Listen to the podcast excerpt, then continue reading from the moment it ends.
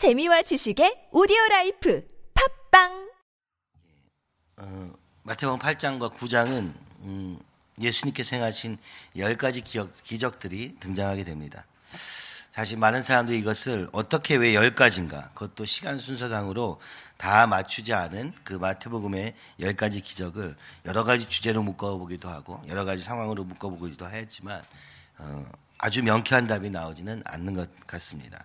그러나 이 기적들을 통하여서 이 성경을 통하여서 우리에게 말씀하시고자 하는 바는 바로 이 하나님의 권능이 예수님께 있었다. 바로 이 예수님은 천국의 왕의 어, 그 능력으로 이 땅에서 특히 병 고치는 의사를 통하여서 여러 가지 능력들을 행하심을 통하여서 이러했음을 열 가지 기적을 통하여서 말씀하고 계십니다.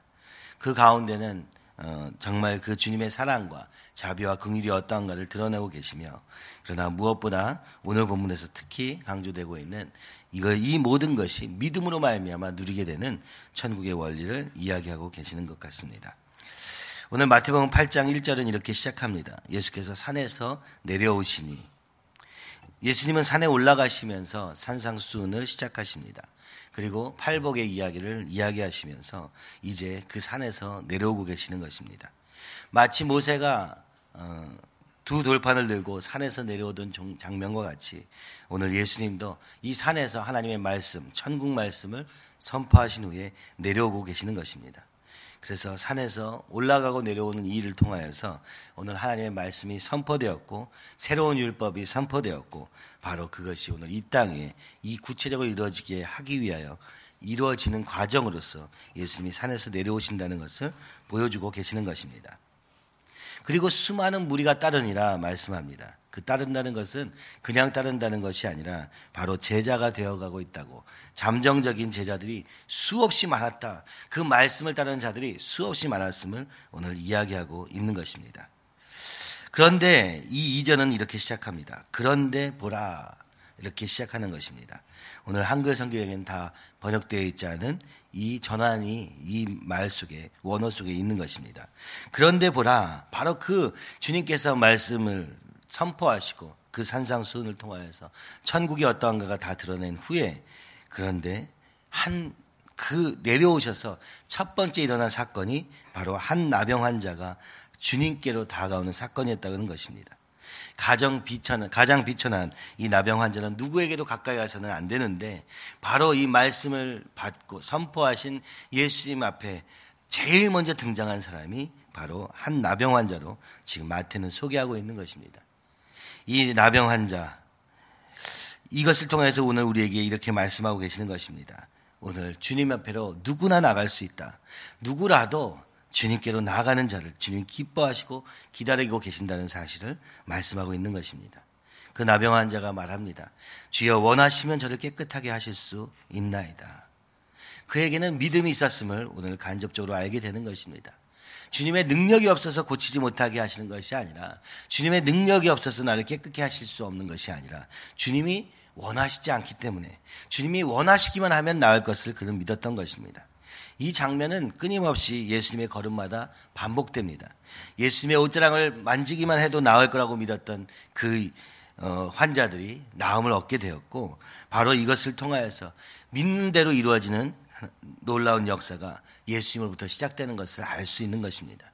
구약의 지사는 율법을 지킴을 통해서만 이루어질 수 있었는데 바로 이 예수님은 믿음을 통하여서 그 능력을 경험케 되었다는 것을 알게 되는 것이며 이 첫 나병 환자의 굉장히 중요한 부분도 바로 그의 믿음에 있었던 것을 보게 되는 것입니다.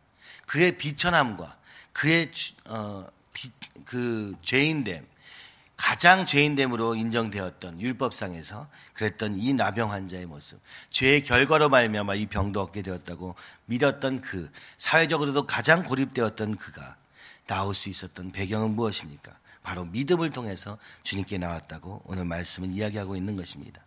히브리서 4장 16절은 이렇게 말씀합니다. 그러므로 우리는 긍휼하심을 받고 때를 따라 돕는 은혜를 얻기 위하여 은혜의 보좌 앞에 담대히 나아갈 것이니라. 오늘 우리가 믿음으로 주님 앞에 보좌 앞에 그 주님 앞에 나가면 주님께서는 때를 따라 돕는 일을 더하시며 주님의 긍휼하심을 얻게 하신다고 말씀하고 있는 것입니다. 우리가 어떤 어려운 상황에 있든지 이 주님을 향하여서 소망을 가지고 아무 소망이 없을 그때 주님을 향하여서 이렇게 담대하게 믿음의 고백으로 나아가는 자가 될 때 그 하나님의 기적의 역사가 그의 삶 속에 임하게 됨을 이야기하는 것입니다. 그리고 주님은 이렇게 말씀합니다. 내가 원하노니 깨끗함을 받으라 하시니 즉시 그의 나병이 깨끗하여진지라. 즉시 이루어졌다고 이야기하는 것입니다. 말씀과 동시에 그 말씀 그 자체가 능력이 되어서 말씀이 역사하여서 즉시 그의 나병이 깨끗하여졌다고 오늘 성경은 말씀하고 있는 것입니다. 오늘 우리가 주님 앞에 나갈 때 왜 이렇게 담대함으로 이 나병 환자 같은 믿음으로 갈 수 없습니까? 오늘 우리에게 믿음이 없기 때문이라고 오늘 보여지는 것입니다. 히브리서 11장 6절에는 이렇게 말씀합니다. 믿음이 없이는 하나님을 기쁘시게 하지 못하나니 하나님께 나아가는 자는 반드시 그가 계신 것과 오늘도 살아가서 역사하시는 것과 또한 그가 자기를 찾는 자들에게 상 주시는 이심을 믿어야 할지니라. 그 믿음으로 나아가는 그 모든 사람을 긍휼히 여기시며 그에게 상을 주시는 놀라운 하나님의 사랑과 그 은혜를 믿음으로 그것을 의지함으로 말미암아 나아갈 때 이 놀라운 역사가 일어나게 되는 것입니다. 나병 환자 어, 떻게 도저히 나을 수 없는 환경에 있기 때문에 어쩌면 그에게는 마음은 더욱 가난해져 있는지도 모르겠습니다. 그러나 오늘날 우리가 봐도 알지만 병 때문에 그리고 극심한 환경 때문에 주님 앞에 나갈 수 있게 되는 것이 아니라 봐도 믿음, 을 통하여서 그 하나님이 살아계심과 그 살아계신 하나님이 나를 사랑하시며 인도하시며 긍휼을 베푸신 하나님이라는 그 믿음 없이는 우리가 어떤 어, 최악의 상황에 있어도 주님께 나아갈 수 없음을 우리는 보게 되는 것입니다. 바로 이 한 나병 환자는 믿음을 통하여서 이 깨끗함을 낳게 되었다. 바로 그의 믿음이 이렇게 놀라웠다. 첫 번째 등장한 사람이 한 나병 환자라는 것은 주님이 이렇게 답이 없고 길이 없고 방법이 없는 자들을 얼마나 긍일히 여겨지는지를 알 수 있습니다. 여러분 만약에 우리가 우리의 친한 사람, 내가 아는 사람 중에서 제일 좋아하는 사람들을 명단을 진다면 아마 더 많이 가진 사람, 더 훌륭한 사람, 뭐 할 수도 있을 것입니다. 그러나 예수님의 첫 이 기적의 대상, 대상자는 바로 한 나병 환자로 시작함을 우리에게 말씀하시며 얼마나 이 믿음으로만 오직 주님께로 나갈 수 있음을 강조하고 계시는 것입니다. 그리고 나서 두 번째 대상자는 이제 더욱 심각합니다. 왜냐하면 그는 이방인이었기 때문에 그렇습니다. 예수님의 1차적인 복음 전파의 대상자는 사실 유대인이었습니다. 이방인을 대상으로 하는 사역은 바울을 통하여서 시작하신 것을 보게 되는 것입니다. 그러나 이방인의 간청을 한 번도 거절하지 않으신 것도 오늘 우리는 성경에서 보게 되는 것입니다. 15장에 나오는 가나안 여인의 치유 사건에서도 주님은 그 가나안 여인에게 이렇게 말씀하십니다. 나는 이스라엘 집에 어린 잃어버린 영 외에는 다른 데로 보내심을 받지 아니하였노라 말씀하시며 오늘 유대인을 향하여서 그 1차적인 대상자는 바로 하나님의 백성인 이스라엘임을 얘기하고 계십니다. 그러나 이 백부장은 이방인임에도 불구하고 그는 주님 앞에로 나아가게 되는 것입니다. 첫 번째가 나병 환자요. 두 번째가 백부장이었다는 것입니다. 그는 하인의 중풍병으로 인하여서 몹시 괴로워하며 주님께 나아갑니다. 그때 주님이 이렇게 말씀합니다. 내가 가서 고쳐 주리라. 어떤 사람은 이것이 그냥 고쳐주겠다라는 말이 아니라 고쳐주리, 주랴라는 의문문으로 해석하는 사람도 있습니다. 분명히 하나님이 이방인을 향해서 가지 않았을 거라는 그 당시 사회적 전제를 가지고 이렇게 생각해 보기도 하는 것입니다. 그래서 어찌되었던 그 주님께서 이렇게 가리, 가리라는 의지와 혹은 질문을 하셨을 그때에 그는 이렇게 대답합니다. 주님, 주님은, 어, 예수님, 당신은 주님이십니다. 키리에라고 그를 예수님을 부르시면서 이렇게 얘기합니다. 내 집에 들어오심을 나는 감당하지 못하겠사오니 다만 말씀으로만 하옵소서 이렇게 얘기합니다. 말씀으로만 하옵소서 말씀만 하시면 될 줄 믿습니다 라고 얘기하는 것입니다. 그 집에까지 오지 않으셔도 되고 이방인의 집에 오실 수 없는 그 예수님이 오실 필요가 전혀 없다. 왜냐? 그분은 이미 하나님의 아들이라고 인정하고 있는 것입니다. 그러면서 그가 일반적인 자신의 삶 속에서의 경험을 이야기합니다. 나도 남의 수하에 있는 사람이고 내 아래도 내 수하에도 이제 군사가 있다 이야기하면서 바로 권세란 무엇이냐? 바로 이 권세가 능력이 있는 것이지 누가 위에 있느냐 아래에 있느냐가 중요한 것이 아닌 것을 이야기하는 것입니다. 누군가에게 권세가 있다는 것은 누군가의 아래에 있다는 것은 그 명령을 따라서 순종하는 관계라는 것을 그는 이야기하면서 하나님이시니 하나님의 아들이시니 메시아이시니 그 권세를 가지고 계시오니 말씀만으로도 이루어집니다. 라고 그는 어, 믿고 설명하고 있는 것입니다. 이 말은 오늘 예수님이 그저 병을 고칠 수 있는 능력을 가진 어떤 한 특별한 개인으로서 그가 온 것이 아니라 바로 이 예수님이 곧 하나님의 아들이시요 메시아이심을 인정하며 그분께 하나님이 주신 신적 권위가 있으며 그 신적 권위를 통하여서 그 능력을 통하여서 말씀으로 이루어지는 것을 그는 믿고 있는 것입니다.